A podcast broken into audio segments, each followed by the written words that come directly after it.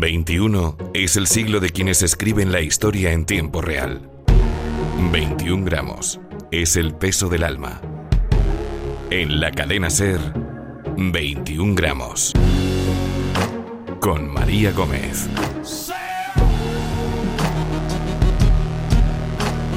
La historia se escribe cada día y cada paso condiciona el siguiente.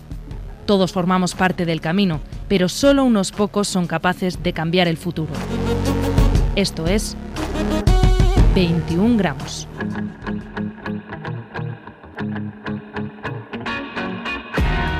Ser fiel a uno mismo, a tus principios y a tu manera de hacer no siempre es fácil si eres moderno y transgresor. Serlo a la hora de trabajar se complica si eres siervo de Dios y pretendes romper con el orden establecido, sobre todo cuando trabajas al servicio de más de 2.000 millones de cristianos en todo el mundo. Más todavía cuando la empresa que lideras lleva miles de años en activo y tu jefe fue capaz de morir crucificado y resucitar al tercer día. Jorge Mario Bergoglio es el Papa número 266 y ha llegado pisando fuerte, tan fuerte que algunas de las bases de la Iglesia Católica se han tambaleado, pero no todas. Así reescribe la historia el Papa Francisco.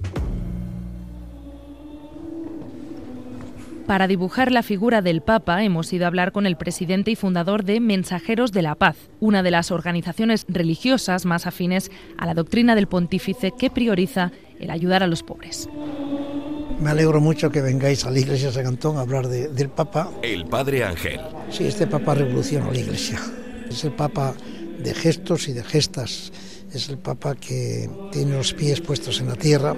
Es el Papa que cree en Dios y cree en los hombres. Que desde el primer día dijo, ¿cómo me gustaría una iglesia pobre y para los pobres? Y eh, es el Papa que abrió las puertas de las iglesias, las ventanas y hasta los sótanos que había en las iglesias también las abrió. Es el Papa que dice, es un escándalo el que haya niños que mueran de hambre, es una vergüenza el que sigan muriendo las personas en los mares. Es el Papa que dijo, la historia nos va a juzgar por lo que no hemos hecho. Este es el Papa Francisco.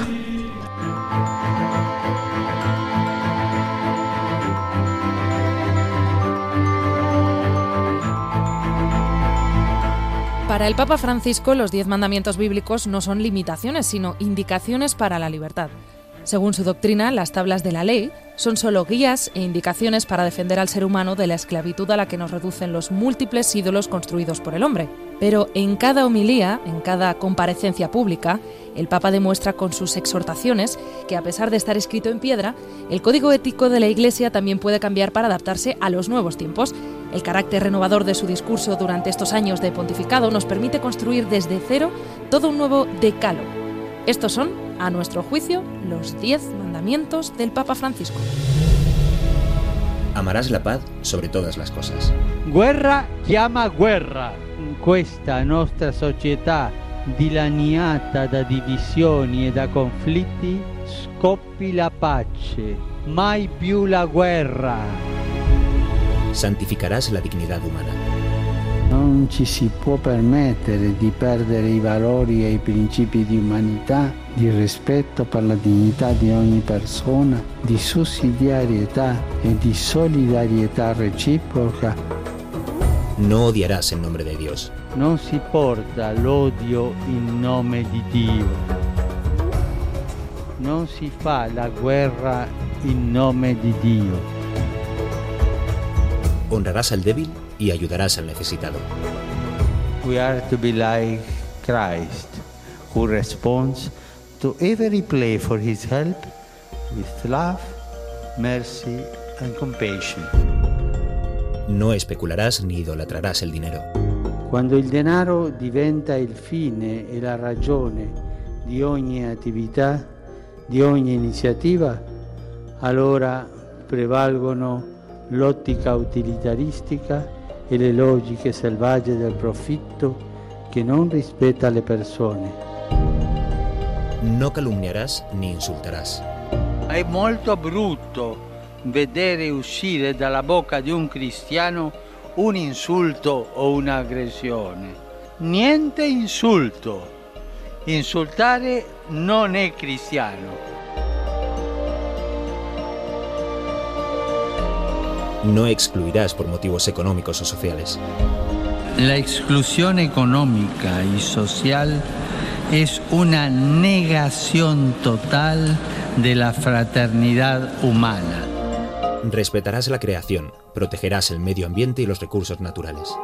Cualquier daño al ambiente es un daño a la humanidad. El universo proviene de una decisión de amor del Creador que permite al hombre servirse respetuosamente de la creación, pero que no puede abusar de ella y mucho menos está autorizado a destruirla. Sueña. No dejen de soñar. Sueñen que el mundo se puede cambiar. Y esa es una siembra que nace del corazón de ustedes. Haz lío. Quiero lío en las diócesis. Quiero que se salga afuera. Quiero que la iglesia salga a la calle. 21 gramos. María Gómez.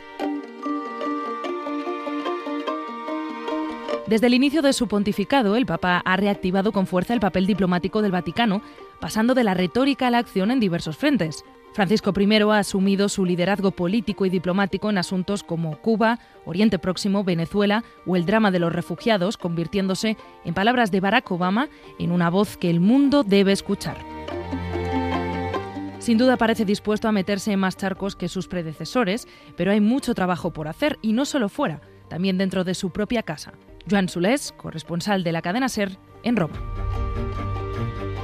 En inmigración ha dispuesto la acogida de casi 30.000 inmigrantes en centros parroquiales de toda Italia. En La Paz, con la mediación entre Cuba y Estados Unidos, entre el gobierno de Colombia y las FARC, o en sus reiteradas peticiones para frenar la guerra en Siria. O en la paz ecuménica, con el abrazo al patriarca Ciril de la Iglesia Ortodoxa rusa en Cuba, tras casi mil años de enemistad, o con la Iglesia Luterana en Suecia, tras casi 500 años de alejamiento. En el orden interno ha impuesto tolerancia cero ante los abusos sexuales, ha predicado la austeridad con el ejemplo, ha impuesto un rígido doble control de las finanzas vaticanas.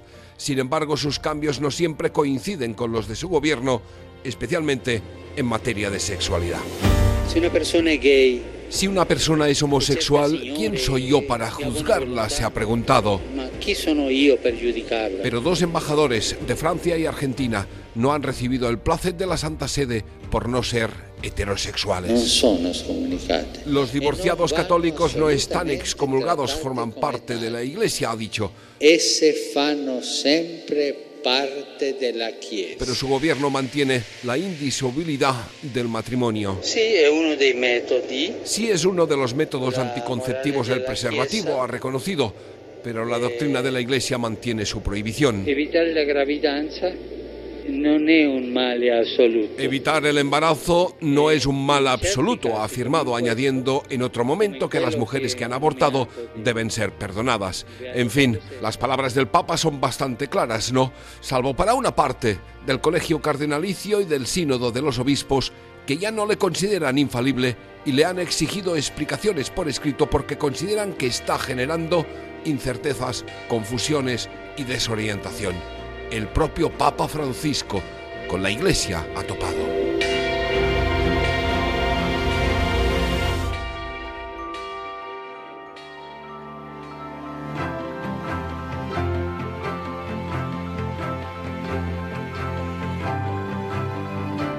Mientras sus partidarios y detractores se ponen de acuerdo acerca de si el Papa Francisco es un regalo para la Iglesia o un loco con ideas revolucionarias e intolerables para la jerarquía eclesiástica, nosotros nos vamos a centrar en un aspecto quizás menos destacado, pero que consideramos indiscutible y, por cierto, es bastante menos polémico. El Papa Francisco es ya, y además desde muy pronto, un icono para la cultura pop contemporánea. Y eso bien lo sabe Pablo González Batista.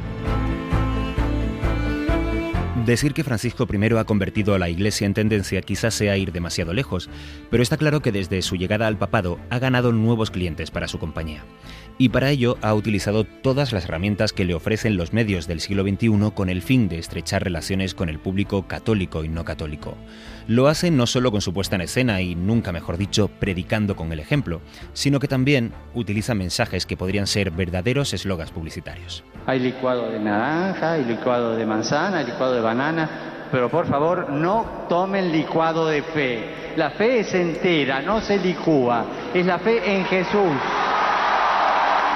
Gestos como este, sumados al rechazo de la pompa y el protocolo que tradicionalmente se asocian a la alta jerarquía eclesiástica, o la fuerza y la actualidad de sus mensajes, el líder de la Iglesia Católica se ha convertido, muy probablemente a su pesar, en un verdadero fenómeno de la cultura pop.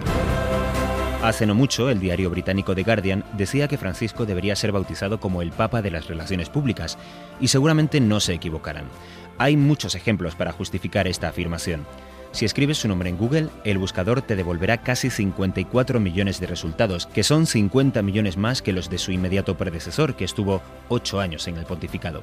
Ha sido el primer papa en hacerse selfies dentro de un gremio que hasta no hace mucho era más partidario del retrato al óleo. Tiene una cuenta en Twitter, arroba pontifex, en la que le siguen casi 12 millones y medio de personas solo en su versión en castellano y ha protagonizado varias portadas de revistas internacionales que habitualmente están reservadas para personajes de ámbitos muy lejanos al del papa. Por ejemplo, la revista Vanity Fair le nombró Hombre del Año en su número de julio de 2013, Hombre del Año en julio, lo cual tiene mérito doble. Y lo hizo en un número dedicado casi por completo a su figura y en el que escribían sobre él otros iconos de la cultura pop como Elton John, que en varias ocasiones le ha definido como un héroe y ejemplo de misericordia. The world needs compassion. The world needs leaders to show compassion. The current Pope is someone who I revere very much because he's beginning to show so much more compassion in a humane way than his two predecessors did. El año de su nombramiento fue especialmente bueno para el Papa, al menos si nos atenemos a sus apariciones en portadas de revistas. En diciembre fue también portada del New Yorker con una ilustración en la que aparece haciendo el ángel en la nieve y fue nombrado hombre mejor vestido por la revista Squire. Pero sin duda, la portada que le confirmó como icono pop definitivo llegó en febrero de 2014 cuando apareció en la cubierta de la revista Rolling Stone, por la que a lo largo de casi 50 años de historia han pasado casi todos los grandes talentos del pop y el rock del siglo o varios presidentes norteamericanos, pero solo un papa ha llegado a su portada, Francisco I. Como si fuera una estrella del rock, el Papa Francisco ocupa la portada de la última edición de la revista Rolling Stone. La mítica publicación musical dedica un largo artículo con un titular que toma prestado de la canción de Bob Dylan Los tiempos están cambiando. Más allá de su presencia en redes o de sus apariciones en prensa, hay más argumentos que confirman al Papa Francisco como un icono. Ha inspirado colecciones de moda, se imprimen camisetas con su cara, protagoniza grafitis con actitud y pose de superhéroe y también tiene su propio perfume. Pope Francis's personality has been encapsulated in fragrance form with the release of a Pope cologne by Excelsis Fine Fragrances. CEO Una colonia que, según sus creadores, pretende condensar la personalidad del Papa con notas de bergamota y sándalo imaginamos que tiene olor a santidad. Pero Francisco es también un reclamo turístico, y no solo en el Vaticano. En Buenos Aires hay un circuito que permite a los visitantes recorrer en autobús los escenarios más importantes de la vida de Francisco antes de ser nombrado Papa. Si visitas la capital argentina y tienes unas horas libres el fin de semana, ya tienes plan. Daniel Vega será tu guía. El recorrido en bus del circuito papal. Se realiza los días sábados, domingos y feriados y ya tiene una duración de unas tres horas y casi más porque recorremos la ciudad de Buenos Aires, los diferentes aspectos e historias que tienen que ver con la vida del Papa Francisco en su ciudad en su Buenos Aires querido. Y quizá nos falte solo confirmar el poder de convocatoria del Papa, su capacidad para congregar a grandes masas como si se tratara de una gran figura del rock and roll. Y para muestra, un botón. En su visita a Brasil durante las Jornadas de la Juventud del año 2013, logró reunir en Copacabana a casi 4 millones de personas. Cuando los Rolling Stones tocaron en esa misma playa, en un concierto gratuito que se ha convertido en legendario, no llegaron a convocar ni a la mitad. Y por último, este papa no ha salido en Los Simpson, pero casi. En el cuarto episodio de la temporada número 25 de la serie, Bart enseña a Lisa un tuit del Papa en su teléfono móvil en el que sale su retrato muy pequeñito en la foto de perfil. Pero por si todos estos fueran pocos argumentos para hablar del Papa Francisco como estrella del pop, me guardo uno definitivo. También tiene un disco. Wake up. Wake up. En el año 2015, el Vaticano lanzó un disco titulado Wake Up que mezcla extractos de las plegarias del pontífice acompañados de música pop, rock y canto gregoriano.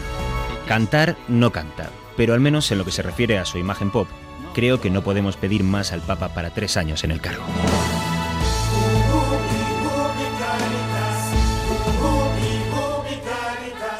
21 gramos. Alfred Nobel inventó la dinamita en 1866. Casi un siglo después, Bob Dylan dinamitó la historia de la música popular cambiándola para siempre. Como compositor dotó a la palabra cantautor de un nuevo significado. Como cantante redefinió el papel del vocalista en la música popular. Como músico amplió la gama cromática y el vocabulario del pop creando un sonido único, ampliamente imitado. Hoy en día Bob Dylan, el poeta y el músico, mantiene intacta la capacidad de reinventarse, desafiando y sorprendiendo a quienes le escuchan. Convertido en un profeta que solo se ha quedado sin palabras al conocer el fallo del premio Nobel, el suyo, que por primera vez desvió a los aficionados a la literatura hacia las tiendas de discos. Si buscáis la respuesta a la controversia, la encontraréis en las canciones.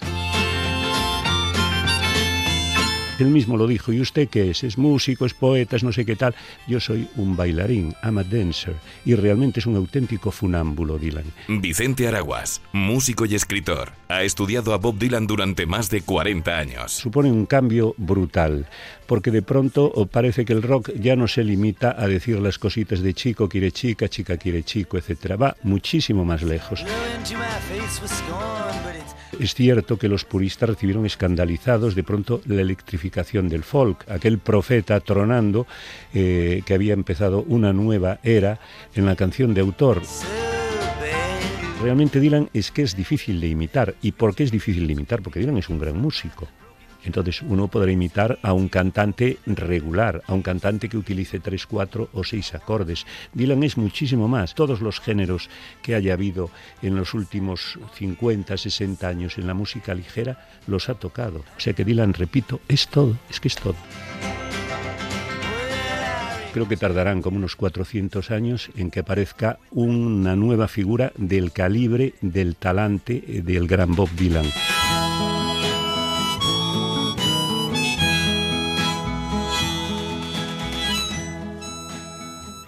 Personaje increíble. Coque Maya, músico. Uno de los artistas más totales y más geniales que ha dado la historia de la humanidad y, alguien que ha cambiado el mundo, ¿no? Y la manera de verlo y, y que ha cambiado el arte, ¿no? 21 gramos. María Gómez. Bob Dylan es seguramente, y con permiso de Paul McCartney, el músico vivo más influyente de la historia del rock. Su rico universo lírico, plagado de referencias literarias, históricas y filosóficas, le sitúa en algún lugar a medio camino entre el poeta y el profeta. Pero como el propio autor ha reconocido, sus canciones no han llegado por sí solas. La obra de Dylan tiene un árbol genealógico de incontables ramificaciones y su música es el resultado de una envidiable capacidad para absorber las viejas tradiciones, sintetizarlas y aportarles una sensibilidad propia y una personalidad única. Primero fue el folk y el country de Hank Williams o Bill Haley. Más tarde se empaparía del influjo de los padres del rock and roll, Little Richard o Chuck Berry. En su adolescencia se enamoraría de Odetta y convertiría a Buddy Guthrie en su héroe absoluto. Y ese carácter de esponja de influencias no le abandonará jamás desde su llegada a Nueva York en los primeros días de 1961 hasta hoy. Contarlo es relativamente sencillo, demostrarlo lo es un poco menos. Este es un repaso incompleto y subjetivo por el panteón de referencias musicales de Bob Dylan.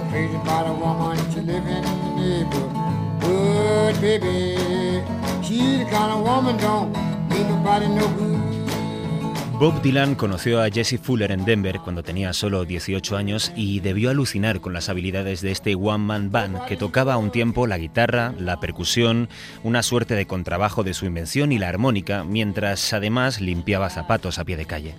Dylan encontró en Fuller la inspiración para lo que más tarde se convertiría en uno de sus sellos distintivos, ese soporte metálico para el cuello que le permite tocar la armónica sin soltar la guitarra. Algunos dicen también que la entonación en la voz y la característica manera de interpretar de Dylan son deudoras de Fuller. Quizás a modo de agradecimiento o quizá como homenaje, el álbum de debut del de Duluth incluye una versión de este You Are Not Good. Nobody in the world can get along with you. You got the ways of a devil sleeping in a lion's den. I come home last night, you wouldn't even let me in. Ese primer disco, Bob Dylan, incluye también un tributo a la que es seguramente la figura más importante del folk norteamericano, Song to Woody, una oda dilaniana a su mayor héroe musical, Buddy Guthrie. I'm out here a thousand miles from my home. Walking a road other men have gone down. En septiembre de 1960, Dylan pidió prestada a un compañero de clase la autobiografía de Guthrie y el artista pasó a convertirse inmediatamente en una obsesión. Estudió su música y su figura, imitó muchos de sus patrones líricos y musicales y en una de sus primeras actuaciones en el ya mítico Café One, nada más llegar a Nueva York, reconoció ante el público que había viajado alrededor del país siguiendo las huellas de Guthrie. Esta canción, que escuchamos de fondo, es una de las primeras composiciones de Dylan, pero ya avanza gran parte de las que serán sus señas de identidad en estos primeros años. En alguna ocasión, ha reconocido que tardó solamente cinco minutos en componerla. Probablemente tenga algo que ver el hecho de que la melodía haya sido tomada prestada directamente de esta canción del propio Guthrie, 1913 Massacre. Take a trip with me in 1913 to Calumet, Michigan in the copper country. I'll take you to a place called Italian Hall and the miners Más allá del folk, Dylan aprendió la tradición del blues del delta del Mississippi y tomó infinitud de préstamos del género, especialmente en sus primeros años. De entre sus muchos intérpretes, quizás Robert Johnson sea quien le causó mayor impresión.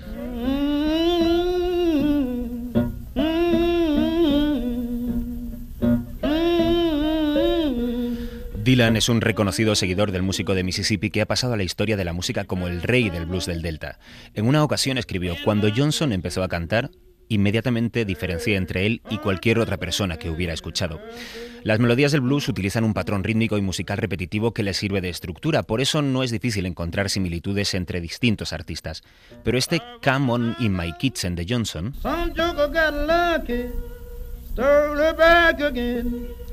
comparte algo más que la estructura con el clásico Pledging My Time de Dylan.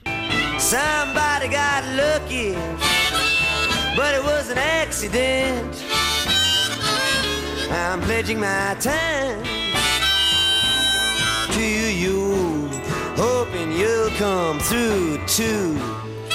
Pero para hablar de parecidos sorprendentes y de homenajes más o menos conscientes en la obra de Dylan, conviene detenerse en el que es ya uno de sus himnos universales.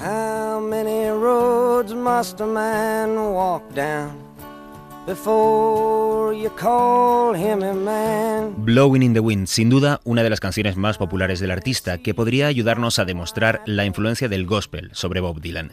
La melodía de este clásico recuerda mucho a un espiritual negro, No More Action Block, que Dylan escuchó muy probablemente en boca de una de sus artistas favoritas, Odetta, que la canta en su directo en el Carnegie Hall. Estoy seguro de que estaremos de acuerdo en que los parecidos son algo más que razonables. No for me. No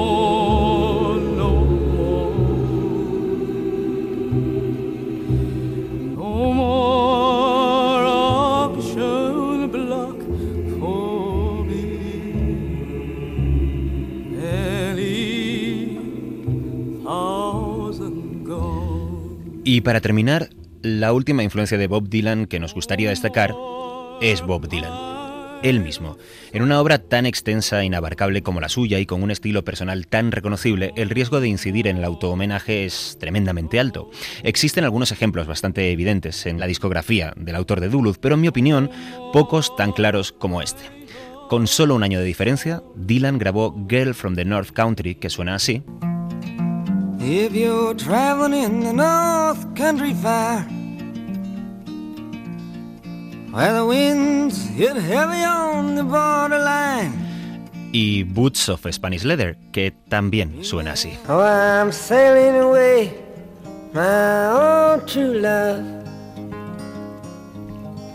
I'm sailing away in the morning. Musicalmente son canciones prácticamente idénticas, pero en fin, la historia del autoplagio musical es de muy largo recorrido. Que le pregunten a un tal Wolfgang Amadeus Mozart. 21 gramos. ¿Cuánto pesa la literatura de Dylan? Pues vendría a ser algo así como dos bebés recién nacidos. The Lyrics Since 1962 es un libro que recoge todas las canciones de Bob Dylan, tiene mil páginas y pesa 6 kilos. Después de conseguir levantar el tomo, hemos seleccionado algunas de las letras que le han hecho digno ganador de un premio Nobel para por un ratito ponernos a Dylan por Montero. ¿Cuántos caminos debe recorrer un hombre antes de que le llames hombre? ¿Cuántos mares debe surcar una blanca paloma antes de dormir en la arena? ¿Cuántas veces deben volar las balas de cañón antes de ser prohibidas para siempre? La respuesta, amigo mío, está flotando en el viento. Luis García Montero, poeta. Bob Dylan recogió muy bien desde la década del 60 todo un movimiento de renovación ética y se convirtió en, una especie de bandera eh, generacional y después conectó muy muy bien con los movimientos de liberación, los movimientos pacifistas, eh, las protestas contra el racismo y dirigió su mirada al mundo de los solitarios, de los raros, de los desamparados, de los que andaban por las calles y por las aceras de las ciudades como perdidos, Ustedes que fabrican las grandes armas, Ustedes que construyen los aviones de la muerte, ustedes que construyen todas las bombas, ustedes que se esconden tras los muros, ustedes que se esconden detrás de los escritorios, solo quiero que sepan que puedo verlos a través de sus máscaras. Utilizó pues las estrategias de la poesía para dignificar mucho las letras de las canciones eh, y, desde luego hay un antes y un después en la historia de la cultura y musical eh, con la aparición de, Dylan y su pacto entre la, la poesía y la canción.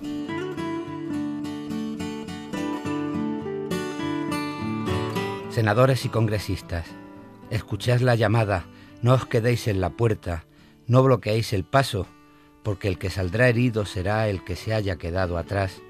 Fuera hay una batalla y es brutal, pronto sacudirá vuestras ventanas y hará temblar vuestras paredes. Yo, creo que un cantante es hoy, eh, si es bueno, eh, mucho más importante para la gente, para la educación sentimental de la gente, para los medios de comunicación, mucho más importante que el mejor de los poetas. Eh, en ese sentido, a mí me, me, parece que el que ha estado mejor poco antes de morir fue Leonard Cohen cuando dijo darle el premio Nobel a Dylan es como ponerle una medalla al Everest. Vi a un recién nacido rodeado de lobos salvajes. Vi una autopista de diamantes que nadie usaba. Vi una rama negra goteando sangre fresca. Vi una habitación llena de hombres cuyos martillos sangraban. Vi una escalera blanca cubierta de agua Vi diez mil oradores de lenguas rotas, vi pistolas y espadas en manos de niños pequeños, y es dura, dura, dura, muy dura la lluvia que va a caer. Lo que sí me atrevería a decirle a todos mis amigos cantantes eh, eh, desde la humildad de la poesía es que ya tenéis el éxito, digáis más que nadie, tenéis más dinero que nadie. Pues hombre, dejarnos a nosotros los segundos platos, por ejemplo, un premiecillo Nobel. 21 gramos con María Gómez.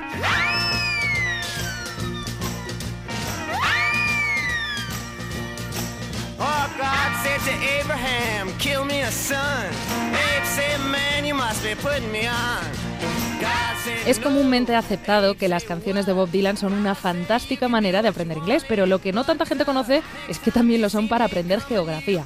Hoy vamos a viajar a través de las canciones del Premio Nobel de Literatura y obviamente partimos de la Highway 61.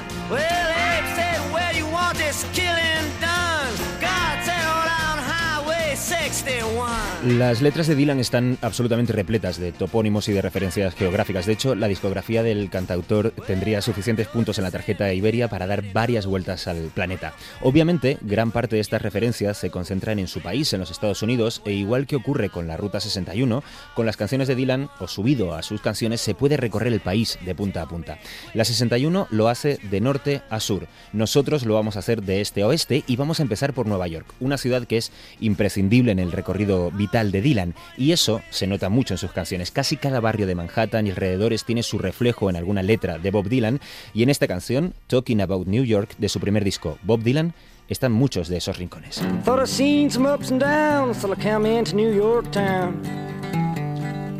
Dylan acababa por entonces de llegar a Greenwich Village y en esta canción habla pues de sus primeras experiencias como recién llegado a la ciudad. Pero dijimos que íbamos a cruzar el país de este a oeste, así que vamos a atravesarlo, vamos a atravesar de hecho tres usos horarios para llegar a San Francisco.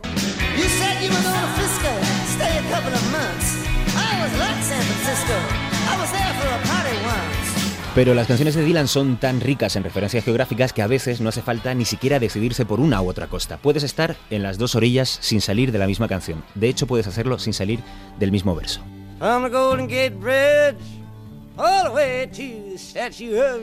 En este Down the Highway del álbum de Free Will and Bob Dylan del año 1963 aparecen citados el Golden Gate y la Estatua de la Libertad. Pero pongamos que hemos recorrido los Estados Unidos y que haciendo un desvío hemos decidido parar en el Duluth natal de Dylan.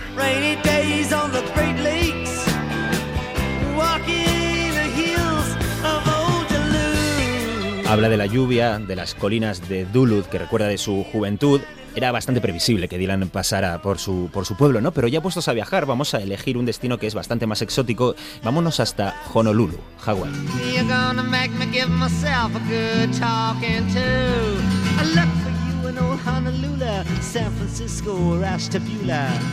You're gonna make me Lonesome When You Go, del álbum Blood on the Tracks del año 1975. Y si te fijas, hemos vuelto a pasar por San Francisco por si te habías dejado el cargador en el hotel, que es algo muy habitual. Pero hay mucha vida dilaniana más allá de los Estados Unidos y yo quiero proponerte un juego que he llamado La Vuelta al Mundo en 80 Dylan. He traído un saco, de hecho es una maleta repleta de canciones de Dylan y un mapa mundi. Así que te propongo que viajemos juntos, María, a cinco de- destinos al azar, con una única condición, que estén en cinco continentes distintos. Así que si te parece, vamos a empezar por Europa. Intenta que tu dedo caiga en un destino europeo. Vale, voy a empezar y le doy aquí. Vale, Bruselas. Bueno, no es aparentemente el país con más rock and roll de Europa, pero no importa, eso no es problema para Dylan. I left Rome and pulled into Brussels on a plane ride so bumpy that I almost cried. En esta canción, When I Paint My Masterpiece, que primero grabaría The Band y luego ya eh, grabaría Dylan en solitario. Vamos ahora con Sudamérica. Me vas a hacer elegir un destino para vacaciones, ¿no? Mm, El que más te apetezca. Pues este mismo. Buenos Aires. She could be respectably married or running a whorehouse in Buenos Aires. O por Buenos Aires, que es difícil entender a Dylan a veces, pero os prometo que dice Buenos Aires en este The Grooms Still Waiting at the Altar del álbum Shot of Love del año 81. Como veis, esto no solo es un viaje por el mundo, también lo es por los géneros y por los discos de Dylan. No hay un solo disco repetido en toda, en toda esta pieza. Vámonos a África. Venga, le doy a África, aquí mismo. Etiopía. Venga, te ofrezco un 2 por 1 Etiopía y además, por el mismo precio, Egipto.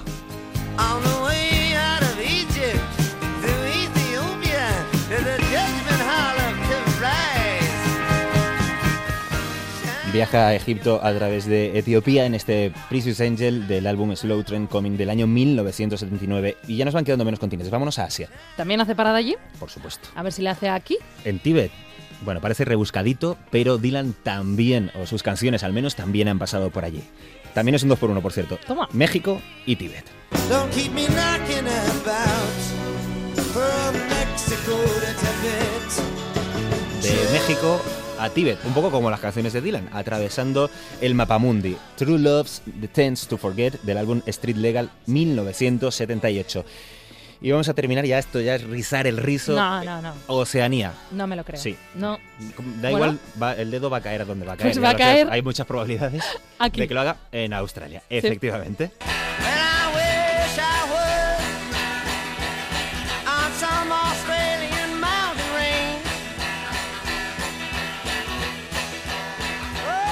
Este Old Love Blues es también de sus primeros discos del Bringing It All Back Home del año 1965. Dice Dylan, eh, el título de este disco habla de volver a casa.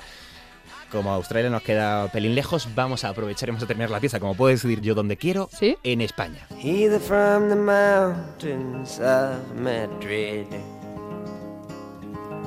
from the coast of Barcelona. Boots of Spanish Leather del álbum The Times They Are Changing del año 1964. Dylan por entonces ni siquiera había pisado España y probablemente aún no se lo había planteado porque de hecho no lo haría hasta exactamente 20 años más tarde, en el año 1984, y contaría, por cierto, con una magnífica guía con la que creo que también hemos hablado.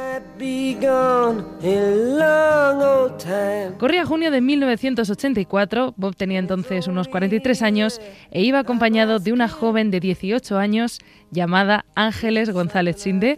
Exacto, sí, sí, la exministra de Cultura y nos acompaña. Hola Ángeles, gracias por atendernos. Hola, gracias a vosotros por invitarme a este programa. Tengo entendido que el primer músico para el que tú hiciste de, de intérprete, de traductora, fue Bob Dylan. Sí, porque además estuvo bastante tiempo en, en Madrid y luego en Barcelona. Vino con días de antelación y, y entonces pues hacía falta alguien que estuviera ahí atento al quite y que hablara bien inglés. Y a mí me gustaba muchísimo Dylan y de hecho, bueno, pues fue para mí una experiencia muy impactante. Y él pues tenía mucha curiosidad, mucho interés, fuimos al Museo del Prado, eh, estuvo de compras, conoció la ciudad, era muy amable y muy encantador, una persona muy tranquila que tampoco ni salía por las noches. Y luego vinieron sus cuatro hijos, que Jacob me pareció guapísimo, claro, te puedo asegurar. Él también era guapo, la verdad. Bob Dylan tenía unos rasgos así agraciados y unos ojos muy bonitos. Y bueno, quiero decir que su imagen de cerca es distinta a esta cosa desarrapada o desaliñada, un poco huraña, en la que se ha convertido en los últimos años. Y en fin, no, no, sí es verdad que cuando le dices a la gente que conociste a Bob Dylan, pues se quedan como eh, maravillados. Pero eso está muy bien, ¿no? Es el magnetismo que los artistas siguen ejerciendo sobre sobre nosotros los meros mortales. Eso es bonito. But with the country to where you're going.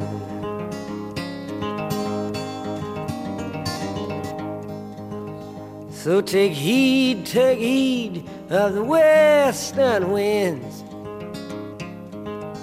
Take heed of the stormy weather.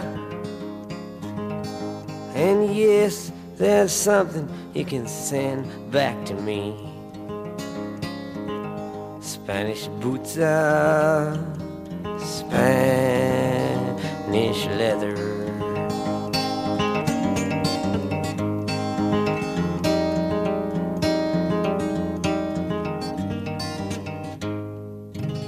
21 gramos.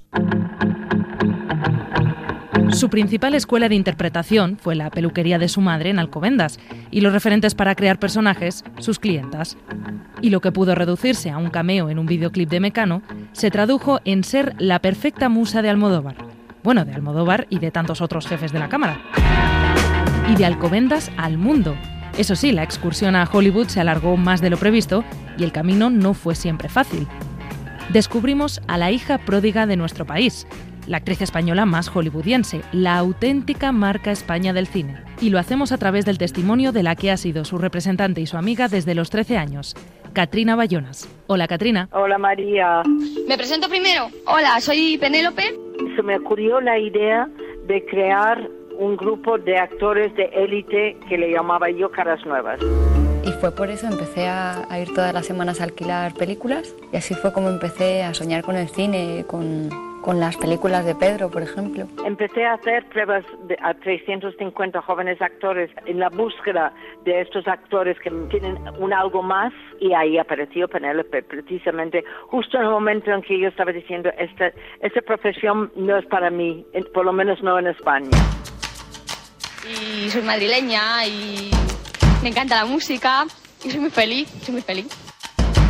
El problema es que yo había elegido un texto que no tenía nada que ver con ella, era un texto de Casablanca para una actriz de la edad de Ingrid Bergman, no una niña de 13 años tuvo cuando hizo la primera prueba. Entonces le pedí que, que volviera y que eligiera ella el texto la segunda vez. Y la segunda vez vino y hizo una improvisación. Entonces la segunda vez le dije, no, no, un, eso no es clase, eso es una prueba. Vete y trae otra cosa. Y a la tercera ya era clarísimo la semilla de la Penélope Cruz que, que conocemos hoy.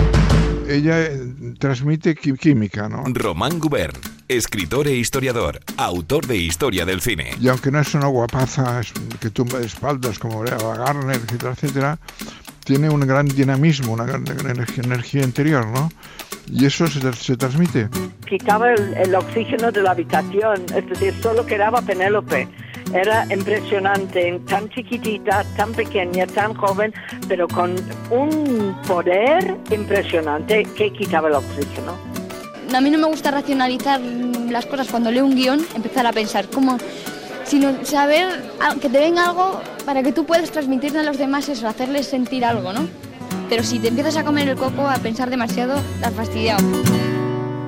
Am, los primeros pasos fueron duros porque ella empezó a ser una representada con 14 años, pero su primer trabajo no llegó hasta los 16. Y no era un trabajo actoral, era un trabajo de presentadora de televisión de la Quinta Marcha.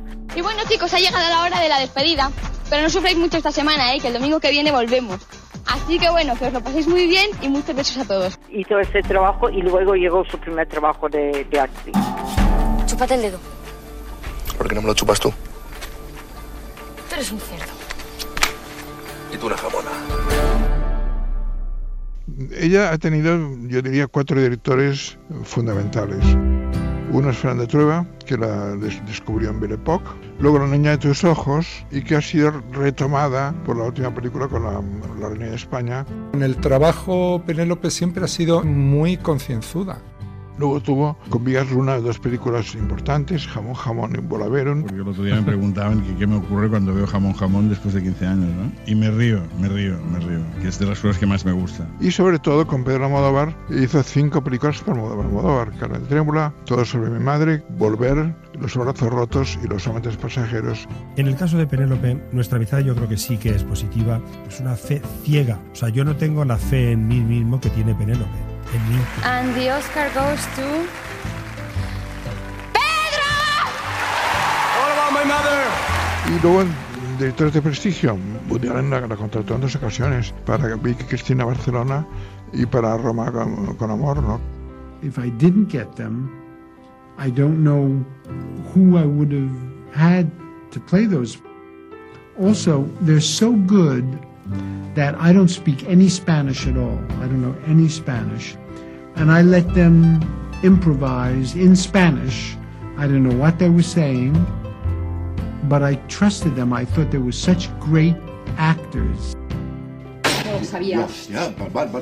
¿Cómo lo sabía? ¿Cómo lo sabía? Ya. Es Do you know how much we love you? Yeah. And I love you both. No, you don't. Yes, no, I you do. don't. It has nothing to do Mierda with that. Mierda, Bueno, vale, de please, mierda, please. de I just mierda. can't Please, ¿Cómo no, lo sabía? ¿Cómo lo sabía? ¿Cómo lo sabía? Cállate ya, por favor.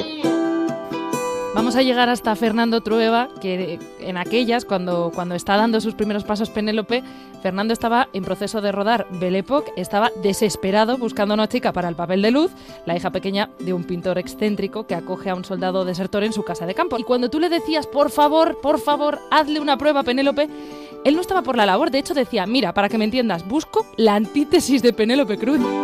Claro, en Jamón Jamón, Penélope interpreta a una jamona. Lo que él buscaba era un virgen. Siempre dándole la razón a ella. ¿A quién? A Rocío, a Clara, a Violeta.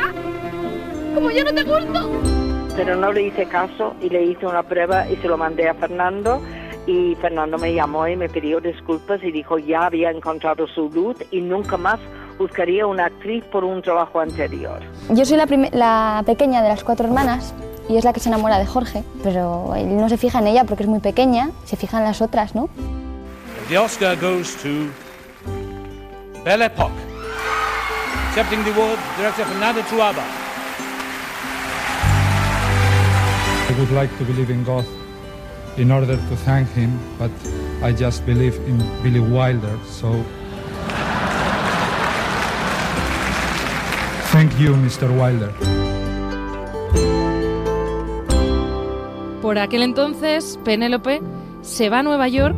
El hecho de que yo me fuera a trabajar en Estados Unidos y consiguiera trabajar allí con una continuidad, pues sí, lo sentí como algo que se recibía bien en mi país, ¿no? Los primeros dos años. Pero luego me tocó vivir una época de que me dieran bastante caña y luego se les pasó. Y yo quiero saber cómo no le diste unas clases de inglés antes de irse para allá. Yo no soy profesora de inglés y la decisión es suya. Ya tenía bastante la pobre con ir al cole y con estudiar interpretación, sin decirle, y además tienes que aprender inglés. How is he? Oh, he's fine. Are you sure his name was Mickey? I've never heard of him. I hope you haven't eaten. Y fíjate que con qué rapidez ha aprendido inglés. Pero los primeros guiones ingleses que eh, americanos que le ofrecieron, tenía yo que sentarme con ella y el guion y traducirle palabra por palabra los guiones para que entendiera si, que, que aceptar y que no. Old Misa says that lovers come back as coyotes and cry for the love they've lost. Old Misa?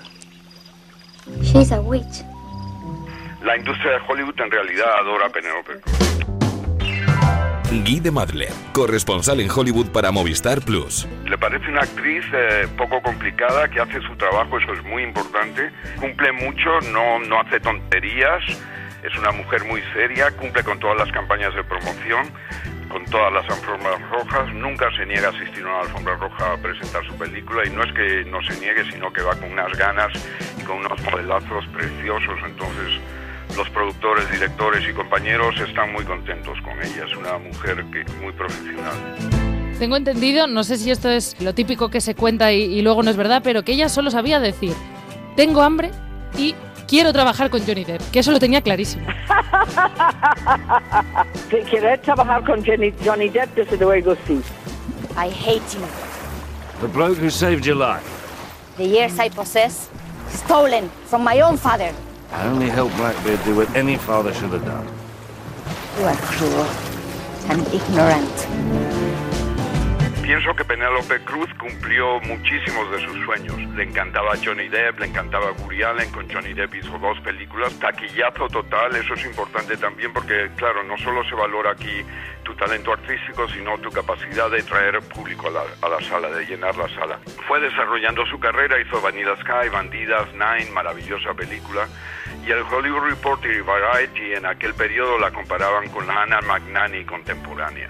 Tuvimos una entrevista el otro día para Newsweek y era una mesa redonda de actores, que fue también muy curioso porque era como Leonardo DiCaprio era eh, a mi izquierda, Brad Pitt a la derecha y luego era Helen, Ole, Helen Mirren. venga, tira. y Helen Mirren, Kate Blanchett y Forrest Whitaker. Y yo decía, yo no sé, yo no sé qué hago yo aquí, pero bueno, me han invitado, entonces me quedo.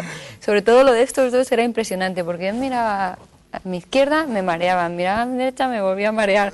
21 gramos. María, es que yo creo que el tema del estigma hispano no existe en realidad. El concepto de latina es una fabricación de la Secretaría de Inmigración de Estados Unidos para catalogar y meter en cajones a personas que no saben cómo definir. Ella nunca tuvo el estigma latino porque en realidad se la percibía más como una actriz europea, como una actriz española. En, ese- en el, en el mundo de- de la- del cine hay un factor que es muy importante que es la suerte o la estar en el momento justo, en el lugar justo, en el tiempo justo, ¿no? Y realmente ella, mm, aparte de ser pareja de Javier, Bardem, lo cual es, no es- no es poca cosa, ¿no? Porque desde el punto de vista profesional hay un sinergismo mutuo, uno se apoya del otro. Eh, ella tiene, no, yo no diría fotogenia, pero sí vivacidad, tiene energía. Penélope Cruz en Estados Unidos, en Hollywood, en la industria, es considerada por sus credenciales artísticas, como actriz, como mujer, como talento. Su vida privada interesa menos porque en realidad ella nunca se ha prestado al juego de, de la cultura paparazzi, de la subcultura del tabloid. Comparto esta alegría con mi amiga, con mi compañera, con mi amor. Penélope, te debo muchas cosas y te quiero mucho. Pero ese tipo de periodismo no existe en Estados Unidos. Sí existe, existe, pero no ocupa el 80% de la programación como lo está empezando a ocupar en este país. Me parece que, que no beneficia para nada a la cultura de este país. pero eh, a partir de ahí era ella solita. Pienso que en realidad no hubo un punto de inflexión aquí me quedo a partir de este momento, sino que, que para ella su carrera o vivir entre España o, o, Europa y América es todo lo mismo. Pero pienso que Penélope no se planteaba la vida a partir de ahora me quedo en América y mi vida es Hollywood o no vuelvo a España o no voy a Europa, sino que lo combina todo, es un espacio circular en el que ella se mueve cómodamente sin ningún problema. Mi primera película allí fue irme con un billete de ida y vuelta y sin saber si iba a ser la primera y la última no tenía ni idea. Y, y, siempre pues he tenido la suerte de ir compaginándolo, ¿no? el trabajo allí con el trabajo aquí y es lo que sigo haciendo a día de hoy.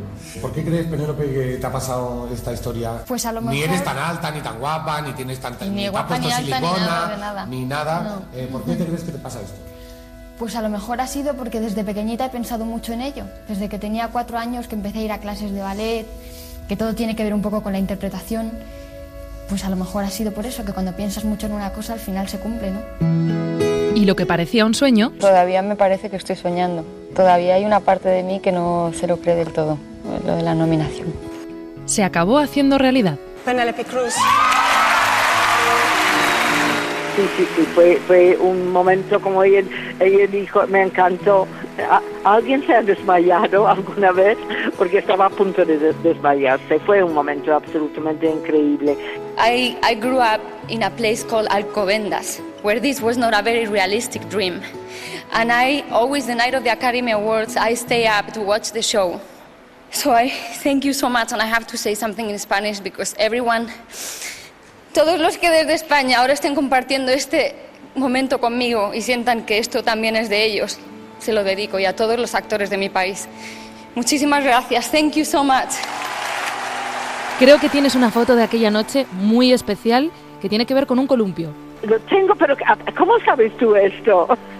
pues sí, tengo todavía una foto de Penélope sentado sobre un columpio en el, en el hall del Hotel Mondrian con el Spirit Award que había ganado el día anterior por un lado y el Oscar por el otro. No, yo a veces los, los veo estos premios y me parece una broma, me parece que me los han regalado en una tómbola o algo así, pero no puedo creer que me los hayan dado a mí, te juro que no es que haya que darle más importancia de lo que tiene, pero bueno, tampoco menos, ¿no? Y son momentos que he vivido ahí, que he compartido con mi familia, con mis amigos, con mis compañeros, que es- eh, lo que se queda contigo para siempre es el momento.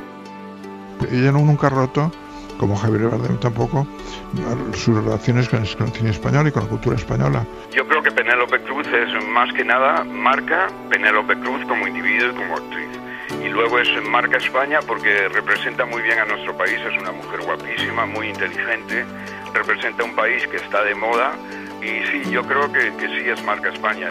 Lo que a mí me falta un poco, no a mí, sino lo que veo que falta un poco en la mentalidad española sobre cómo se trata a los artistas, es una cosa que tienen los franceses, que es, que es muy buena, que es como apoyan lo de casa más que ninguna otra cosa. Yo creo que para triunfar en Hollywood te tienes que mantener al margen, observar y reírte. No creerte la jerarquía burocrática que se han montado por lo de la fama, el éxito y los millones de dólares. Ser tranquilo, observar y reírte de todo. Y sobre todo vestirte de manera extravagante y divertido, cuanto más colores mejor, y mantener tu acento así cool porque les encanta. Viendo trabajar a Penélope en, la Reina de España, uno se da cuenta que está en la plenitud de su carrera más absoluta, ¿no? Y realmente es una de las grandes aportaciones que ha hecho el cine español al cine de Hollywood y al cine mundial. Talentosa, carismática, brillante. Sencillamente brillante. Crea adicción, o sea, si tú te dedicas a esto, pues la primera vez que pisé un rodaje, pues con él y luego, con Vigas y luego con Fernando, yo dije, yo no quiero hacer nada más en mi vida, solo voy a dedicarme a esto. O sea, ya estaba enganchada de por vida. 21 gramos con María Gómez.